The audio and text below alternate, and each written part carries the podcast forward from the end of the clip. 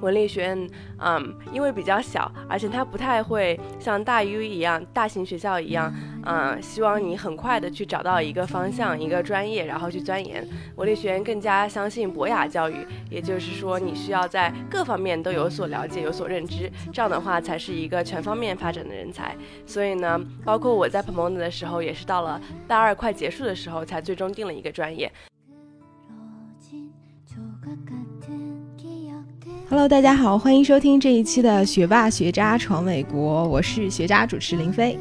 我是学霸主持 Lea。今天录节目非常开心，因为请到了我最近认识的一个很好的朋友，他叫李毅。那首先我们请李毅给大家打声招呼吧。Hello，大家好，我是李毅。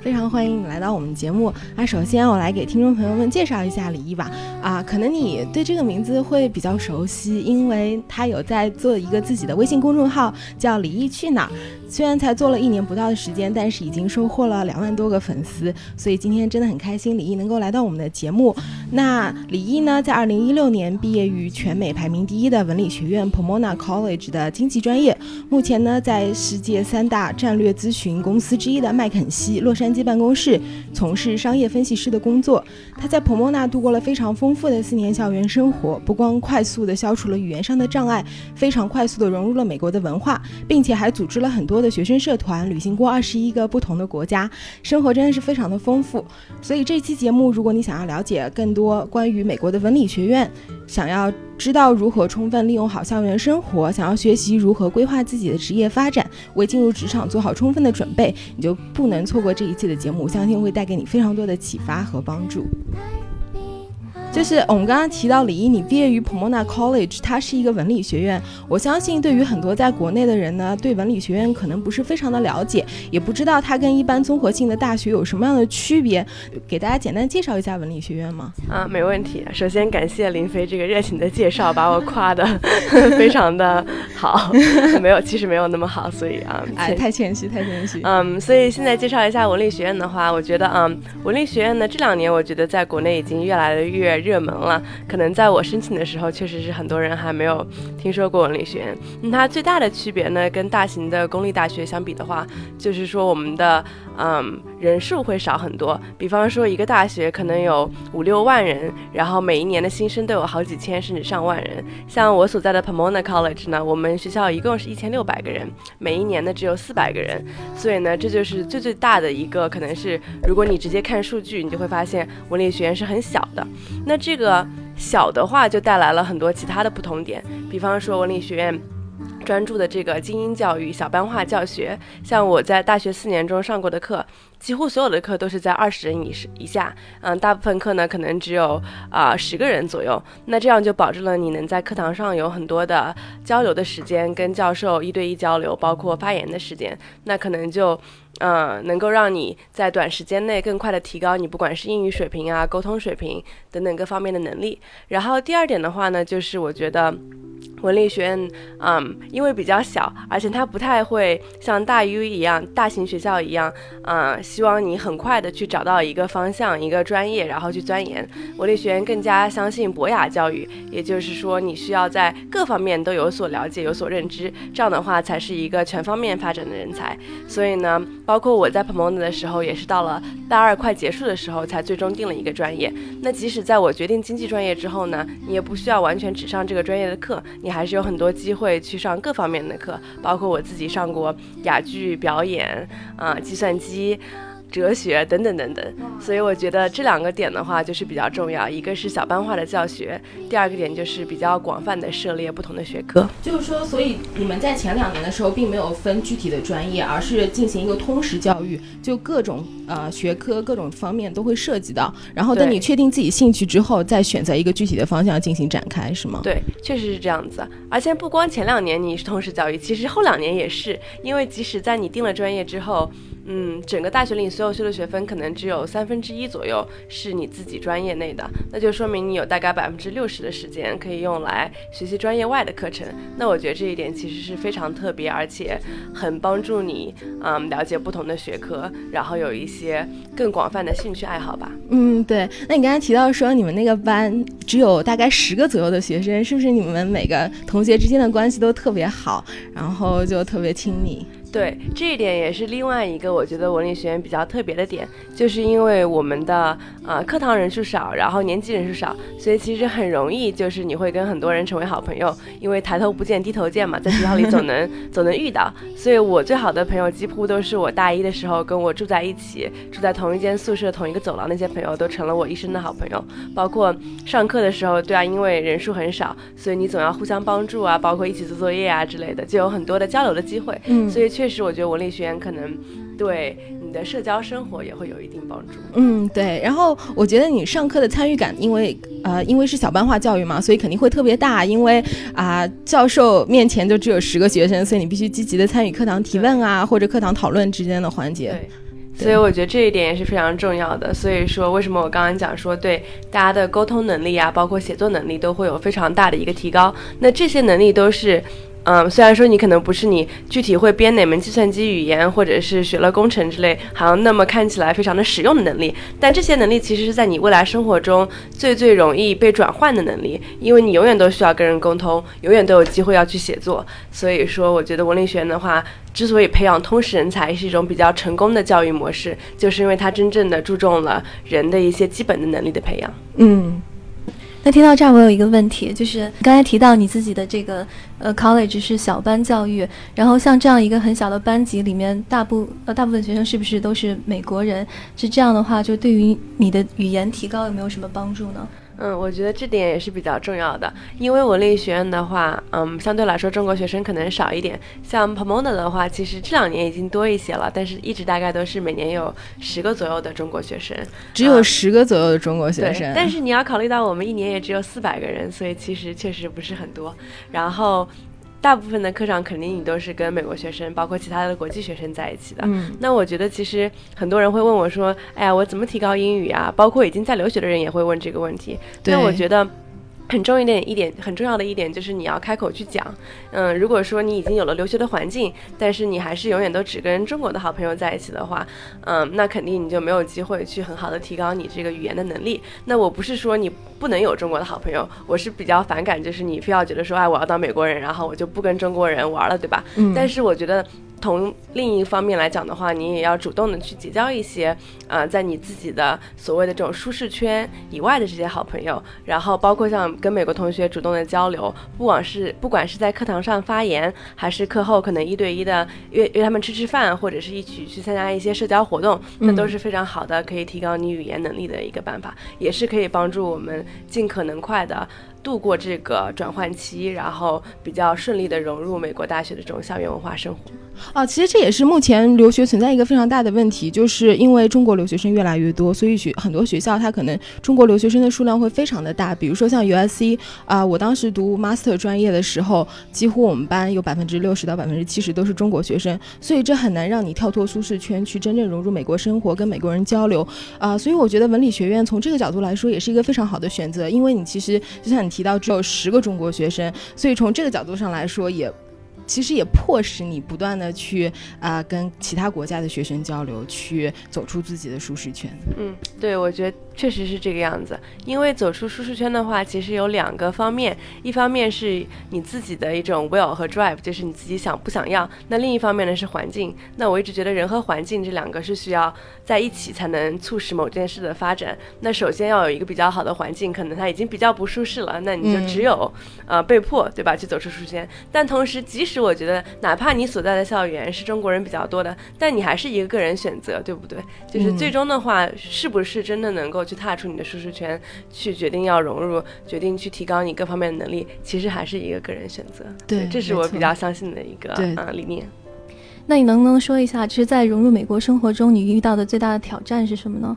嗯，我觉得最大的挑战的话，刚才有讲到，就是可能刚来的时候，觉得自己的英语能力还不行啊。那有可能，虽然说书本上的语言你可能都知道。嗯，教授讲课你也慢慢能听懂，但是很多时候还是会有各种像俚语呀，包括很多啊，就是文化之类的东西，比方说流行文化那种，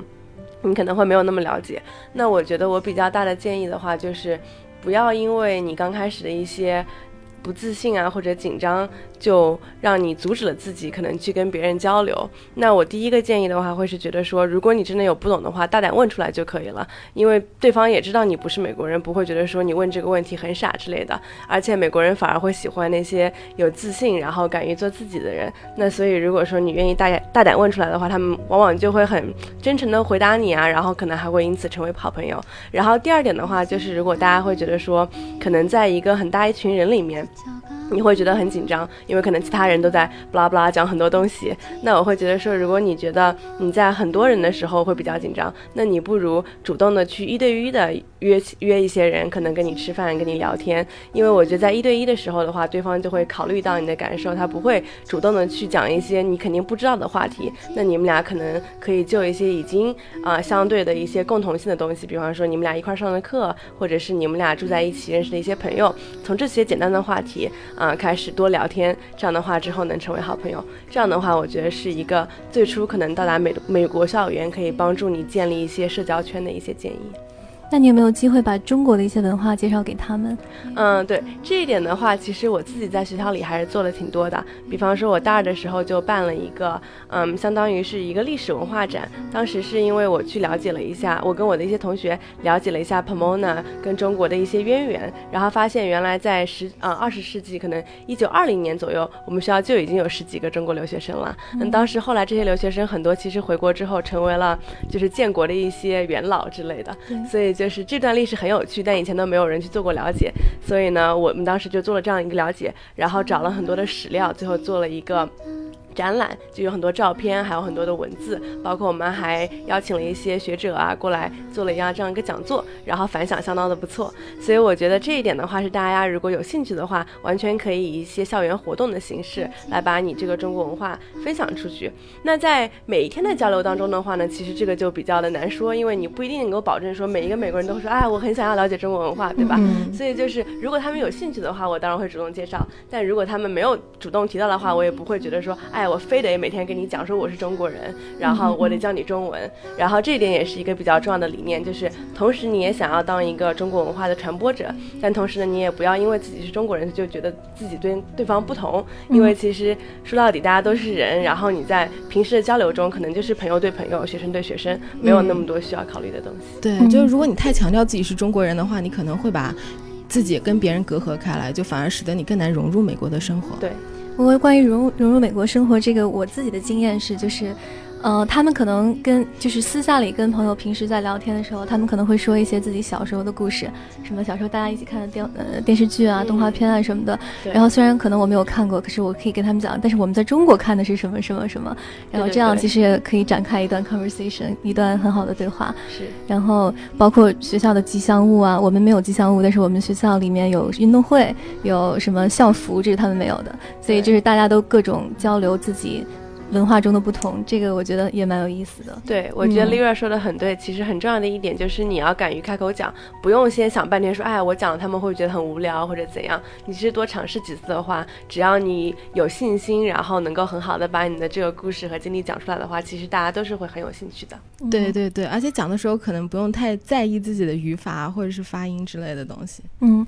其实幻想一下，就是如果一个。外国人在中国生活，然后跟你用很生硬的中文跟你交流的话，我们会在心里就是评判他的发音不好吗？说这个人发音怎么这么差？其实我觉得大部分人都不会的。我们，然后同理，就是我们在这边，当当然我们发音有时候不太准的时候，美国人其实是可以可以理解、可以忽略的。刚才听你的介绍里面，就是你办关于你办展览这个，我觉得也非常的呃有意义。那除了这个展览之外，你还有参加过什么其他的校园活动呢？嗯。在大学四年的话，我还是属于一个比较啊比较 active，就是比较热衷于参加各种活动的人。因为我个人觉得的话，除了学校在学校学习，这肯定是一个方面，但是对我来说，可能更大的一些学习的过程，反而是来自于课程之外的。因为这样的话，你在很多办活动啊，参加各种不同的社团的话，其实锻炼了你很多人的一些其他的能力。嗯，那包括我大一的时候，我们学校有一个很有意思的挑战，叫做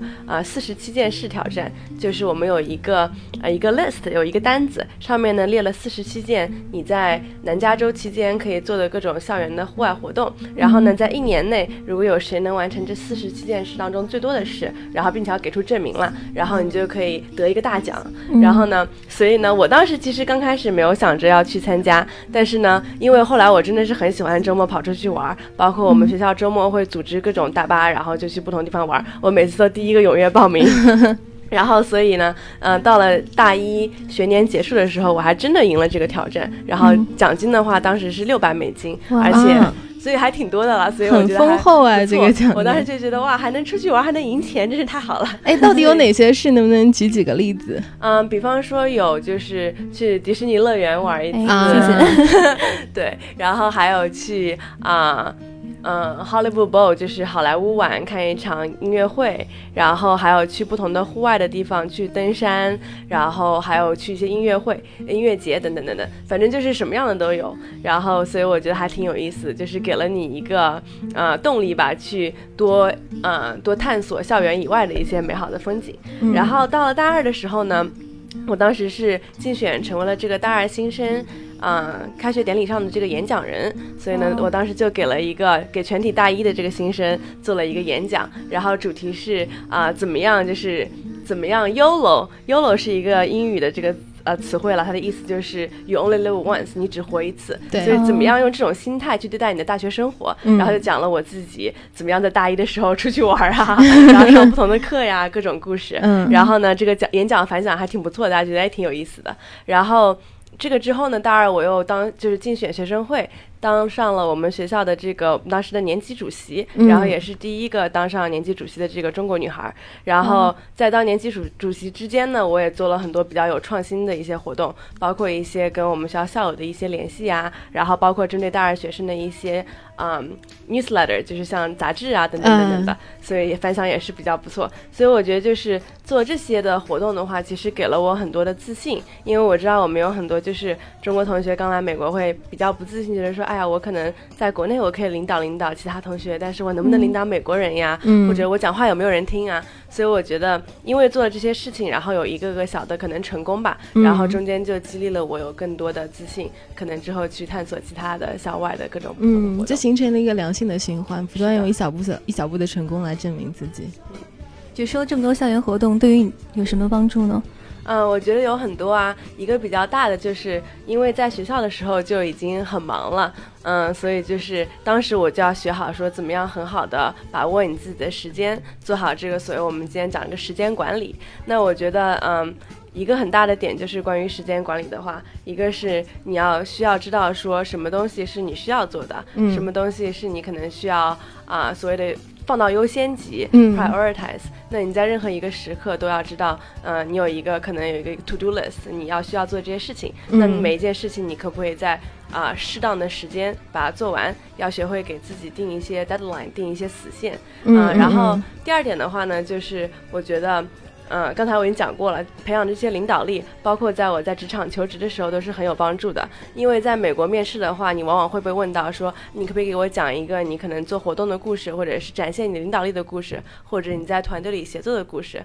那如果说你可能只是在课堂上上过很多课，然后拿过很多很好的分数的话，那可能你就没有办法把这些故事很好的讲成说你是一个领导或者做了某些啊有意义的事情。但是我在求职过程中呢，就有很多这样的故事可以分享。我觉得这也是有打动到我的面试官的一个点。嗯，对。那在你面试的时候，除了这些领导力的能力之外，你觉得面试官都看中了一些其他的什么能力呢？嗯，还有一个比较大的点的话，就是我在面试的时候都会有提到我的一些旅行的经历，所以呢，关注我公众号的同学可能就知道我有经常关于写一些关于旅行的博客之类的。然后我也是有去过二十多个国家。嗯，在我大三的时候呢，我是去德国交流了半年，也用这半年的时间跑遍了欧洲的很多的不同的国家。然后呢，旅行的时候肯定就会有很多意外发生啊，包括我有啊丢过护照，然后我曾经还有一次家里有。啊，就是有过火灾，然后还有过各种比较奇葩的经历，但是呢，我都一一应对过来了。那其实很多时候，面试官也想要了解说，你是不是一个能够沉着冷静应对一些突发事件，是不是可以感觉撑得起大场面的人，对吧？那他们问这些经历的时候，我也会讲到一些我的旅行的故事。那其实他们也会觉得，哎，挺有意思的。这其实不管你是在工作中、学校里还是生活里，都是你每个人就是。每个人的不同的部分嘛，所以他们可能听到我这些不同部分的经历，就可以留下一个比较完整的印象，觉得可能我不光。比较的有领导力，愿意去做一些新的挑战，尝试一些新的事物，而且呢，也可以从容的应对一些突发的事件。所以我觉得这些能力都是你很希望要在职场的面试当中展现出来的。对，其实说到这一点，我很有感触。我觉得在美国面试的时候，并不是真的在考察你的职业技能，或者说一些啊，我们说到 technical skills，而是更多的时候是在考察说你是不是一个有意思的人，是不是一个有想法的人，或者说是不是一个能对能够面临压力、能够领导整个团队的人。所以我觉得你这些经历都帮助你在啊面试的时候，或者是在准备啊你的呃简历的时候，都会有非常大的帮助。嗯，没错，确实是这样。那你在学校那个学习如此的繁忙，还有这么多的社团工作，那你呃，你刚才也说了，就是自己要合理的安排时间。但是你有没有有些时候就是非常累，然后觉得这么多太太过充实的生活你撼动不了？我觉得肯定会有啊，因为就很多人会问说，感觉你做很多事情，怎么有时间做这么多事情呢？那我刚才有提到说，所以说做时间管理很重要哈。我每天都会有一个，比方说你今天要做这些事情，然后这些事情的死线在哪，什么时候，那就有一个比较。合理的一个逻辑，就让你知道说你每天要做哪些事情。但是呢，有的时候也会确实是很累，或者觉得说，哎呀，我怎么给自个儿找了这么多事儿干？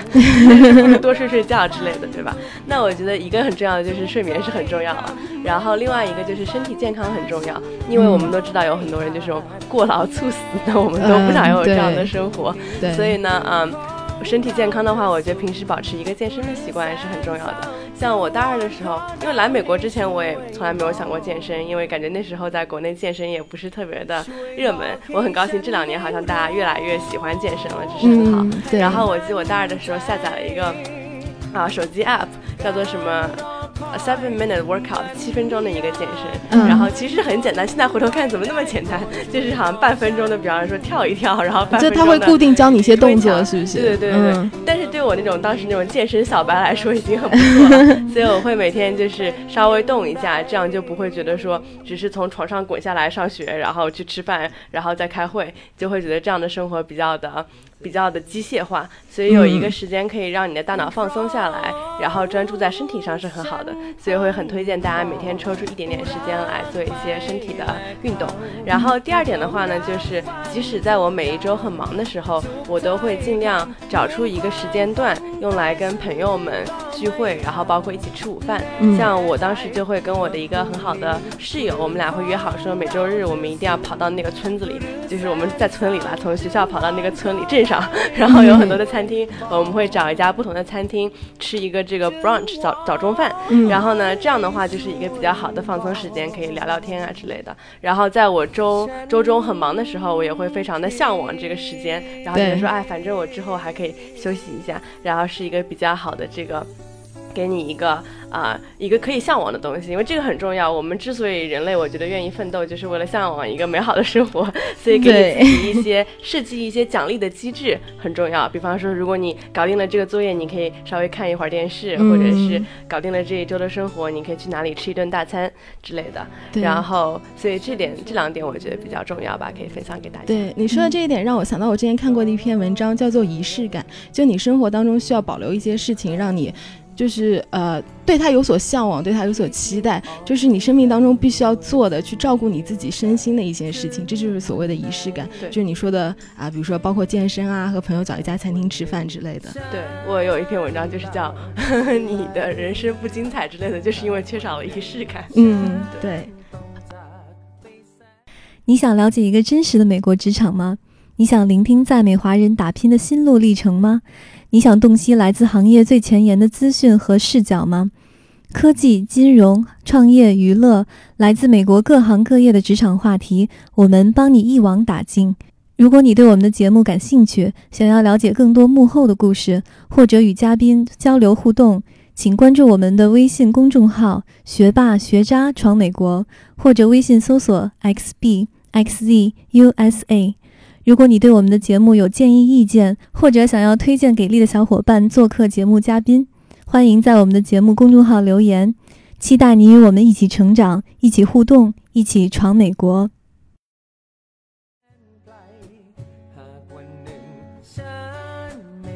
啊，那我知道，就是你刚刚开始麦肯锡的工作是，嗯，是什么时候刚正式开始上班呢？嗯，对，上周三吧才正式开始上班，所以我现在还是一个职场小白。所以这周是你在职场的第一。对，其实我们现在还在这个训练阶段了，所以还没有正式的开始做一些真正的工作。不过我觉得大家就是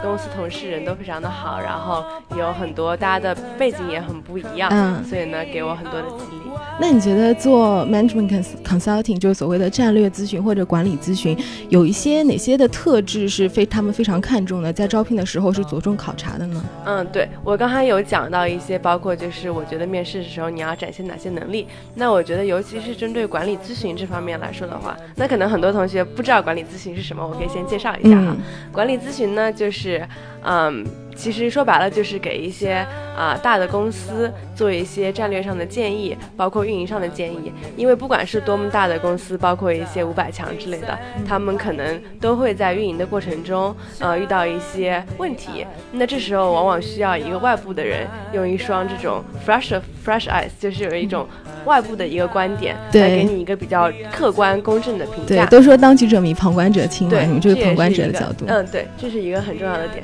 然后另外的话。因为像战略咨询公司，通常都会有一些已经有的一些比较好的思维方式和一些模板可以用来借鉴。比方说，有哪一些问题可能是我们先开始考虑的，就是一个非常好的逻辑的清晰的逻辑，可以用来解决这些问题，这些公司的问题，可以帮助这些公司可能走出困境，或者是啊取得更好的这种成绩。那因为讲到思维方式这一点，其实就是公司战略咨询公司，因为我们自己不生产产品，所以最重要的，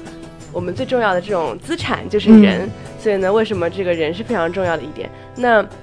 既然它我们整个的这个。服务都是围绕着有逻辑的这种啊解决问题的方式来的。那你作为一个战略咨询公司的员工，那也就必须要非常有逻辑。所以第一点，我觉得最重要的就是这个逻辑思维的能力。嗯啊，如果说我问你一个问题，你就给我掏出各种各样就是。五花八门的答案，但是中间没有逻辑的话，那就不如我问你一个问题，你从一个点讲到下一个点，然后中间一步一步有因果关系或者有并列关系，来的要好很多。嗯嗯，因为如果说你没有一个很好的逻辑思维去支撑你的思维框架的话，嗯，那你之后的工作当中可能就会遇到很多的问题。然后第二点的话呢，就是我刚才也有提到，就是你是不是一个能够很好的啊做出公开演讲，包括面对压力的一个人。嗯，因为在我们的服务过程中，经常会需要向很重要的客户做一些演啊，做一些 presentation，CEO、CFO 之类的展演。对，然后包括你有的时候，因为可能客户需要你很快的给出一些任务，那你很快的需要你的答复，那你可能会。啊，在比较大的压力之下，所以呢，第二点我觉得就是你是不是可以有一个啊展现自己的能力，以及你能不能很好的这个 handle stress，很好的应对压力是非常重要的一个你需要在啊求职过程中展现出来的点。然后第三点的话呢，就是你是不是有所谓的这个领导能力？其实这些都是胎就是在一起的那种感觉。就是上一个我讲到说你能不能很好的啊做一些公开的演讲。那领导力的话，就是说你有没有办法领导一个团队？有没有办法在团队中做一个很好的一个成员？有没有办法跟很多其他的人在一起工作？因为我们在咨询公司当中的一些啊这个平时的工作都是说你会跟可能五六个人在一个团队里面去共同的为一个客户服务。那几乎所有。时候你都是在一个团队工作里面，那这种时候你有这个跟人一起工作的能力就非常的重要。嗯，对，这三个点应该是我会特意的这个着重强调的。对，因为我之前在看报道的时候说，其实咨询公司它特别会考察一个非机场场测试，就是啊，因为如果大家一起做一个项目的话，你可能从早到晚，包括从吃早饭到晚上回去宾馆休息，就一整天都会在一起，所以你能不能成为一个很好的啊员工，能不能融入这个团队？是非常重要的，就是说啊，如果说呃，面试官在考察的时候，他会想，如果说我的飞机延误了，我必须在飞机场跟这个人一起相处五六个小时，我愿不愿意跟这个人相处？这个人是不是足够有兴趣？我们的性格是不是能够足够相符合？然后我愿意跟他花这五六个时间待在一起，其实这是一个非常重要的一个方面。对，没错，所以就是在面试的过程中，肯定需要展现说你是一个。啊，非常容易跟人相处的人，对，然后可以让他们足够的喜欢你，同时还要展现各方面的能力，所以这个就是一个比较比较严峻的考察吧，我觉得对很多人来说，对，没错。那对于那些即将毕业正在求职的中国留学生，你有没有什么建议？嗯，我觉得第一大的建议就是可能跟我之前讲的都有关系了，就是可能很多时候我们会觉得说，因为在这个中国教育系统里出来，我们都觉得成绩是最重要的。但是呢，我会建议说，大家除了在美国的校园里重视你上的课，重视你的成绩，也尽量的去参加一些课外的活动，然后呢，多拓展一下自己的视野和社交圈，这个会很有的帮助。然后第二点的话，我会觉得说，如果你已经想好了说你想要将来求职哪方面的行业的话，可以尽早的做一些。规规划，因为很多时候，如果说你比方大四要找工作，你可能大四才开始做各种准备，那就已经有点晚了。你不如在大一大二，甚至啊，就比较早的时候就开始，可能去参加一些行业的这种所谓的这个 info session，他们会展现一下他们这个不同的公司会来做一些宣讲，然后去参加一些这种行业的招聘会。你可能这时候还不需要把你的简历递上去，或者是很努力的去找一份工作，但起码可以让你尽早的了解各个行业的情况，可能也能帮助。祝你，嗯，选择一些。啊，不同的就是知道说尽早的知道你的兴趣在哪里。那第三点的话，我觉得就是不要害怕失败，因为很多时候我们都被教育说，哎呀，成功才是王道啊，失败是不行的。但是其实每一个不管是在留学路还是求职路上的中国留学生，包括我自己，都是经历过很多失败的。我在竞选成功学生会之前，也有竞选失败过一次。我在大一的时候也有申请很多社团，然后没有成功被选上。所以我觉得就是不要害怕失败，只要一直都。不停的不断尝试，不断挑战你的舒适圈的话，就是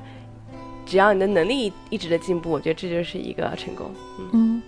那我看，呃，我们之前说过，你有旅行过二十一个国家，呃，旅行对于不同的人来说有不同的意义，但对于你来说最大的收获是什么？嗯，我觉得旅行对我来说最大的意义呢，就是让我看到了可能。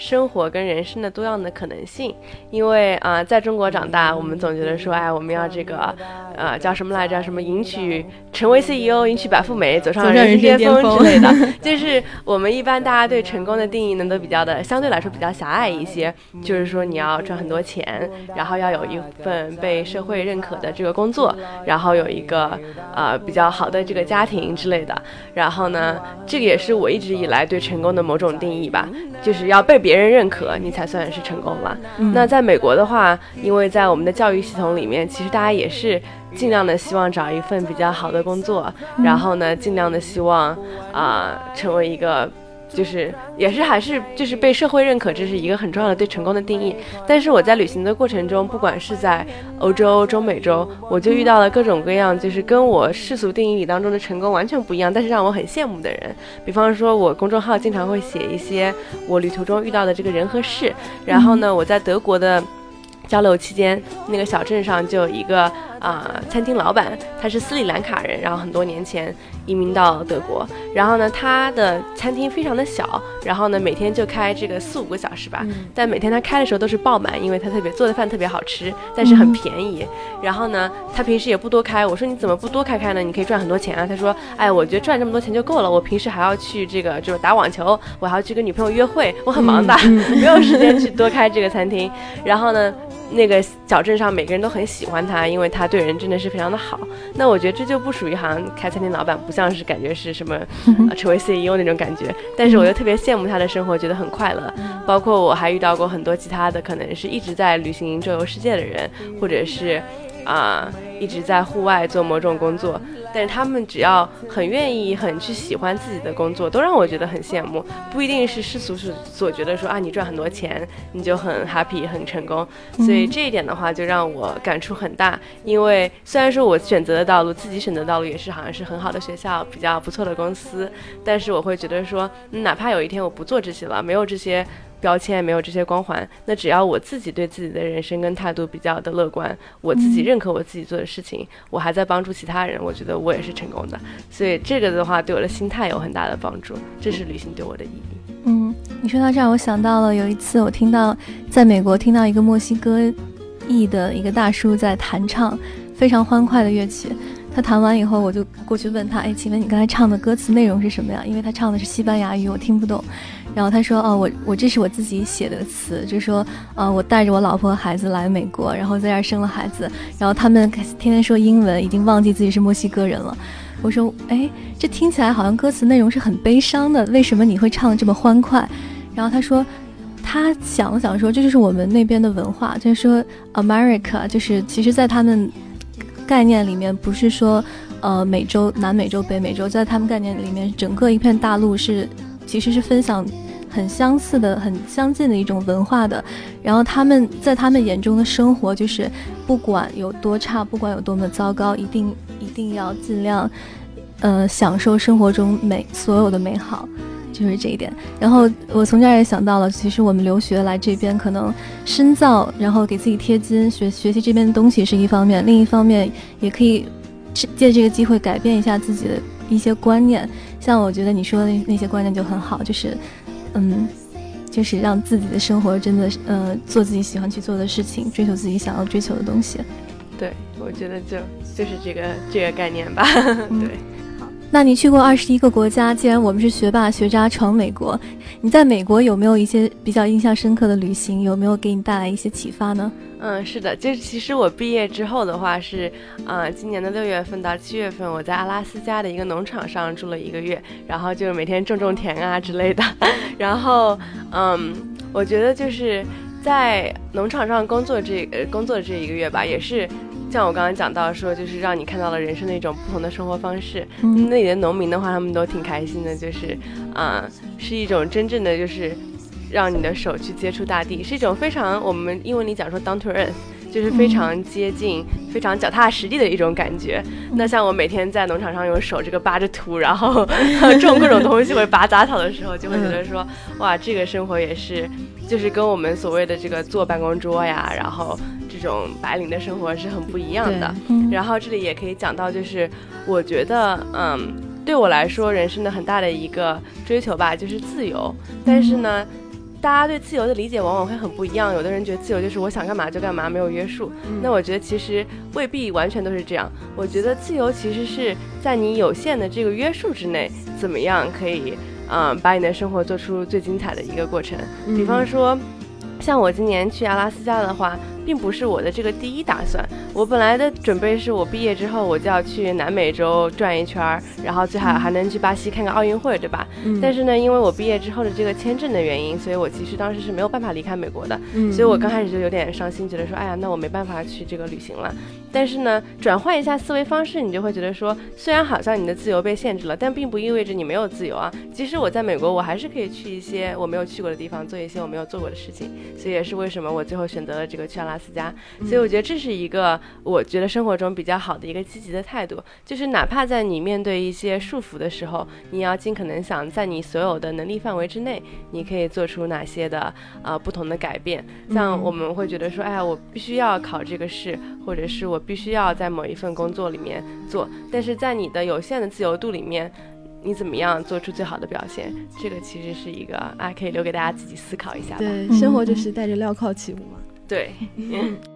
然后我刚才看到，呃，我还听到你，你现在有做一个公众号。那除了就是把你旅行的经验分享给大家以外，还有什么促使了你开始开设这个公公众号呢？嗯，公众号的话是去年十月份开始的，然后呢，当时一个比较大的动机其实是因为我当时啊刚找到工作，所以呢手上有比较多的时间，那我觉得时间对吧，应该好好利用起来，所以我当时就觉得说自自然自。既然自己有挺多的经历和故事，还挺想跟人分享的，我不如开一个公众号，可能有机会传播给更多的人。那但是久而久之，其实这个目的也渐渐的改变了。呃，另外一个目的的话，我觉得，嗯，写作是一个非常好的锻炼，不管是你写给自己看，还是写给别人看。那我可能很多朋友会觉得说，哎，公众号没有很多人看，我就不写了吧。但我觉得其实公众号更多的意义是给你自己的。你在写作的过程中，不光是把你的经历写出来，但是如果你把你学到一些知识分享出来的话，它是一个很好的让你系统性的去思考你学到的这些东西，嗯，然后让你有机会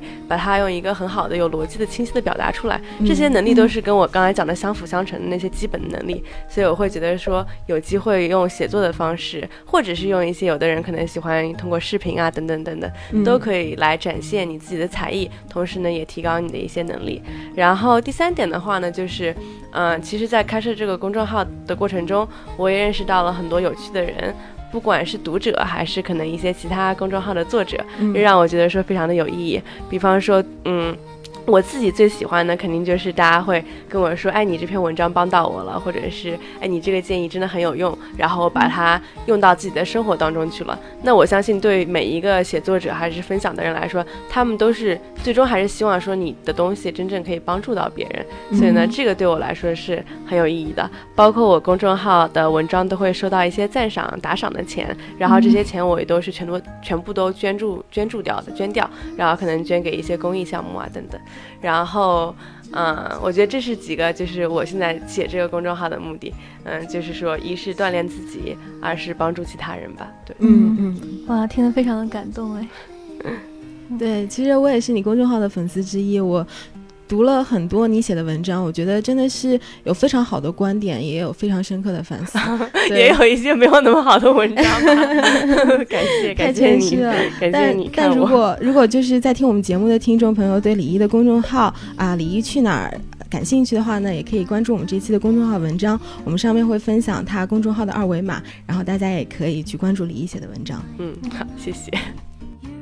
好，说的非常好。那感谢李毅今天做客我们的学霸学渣闯美国，然后给我们分享了这么多你你留学、职场还有旅行的经验和故事。呃，也希望你以后可以返场我们的节目，来好好讲讲一些你在职场中更多的经验和故事，好吗？好的，谢谢你们，谢谢，非常感谢。那这这就是我们这一期的学霸学渣闯美国，谢谢大家的收听，再见。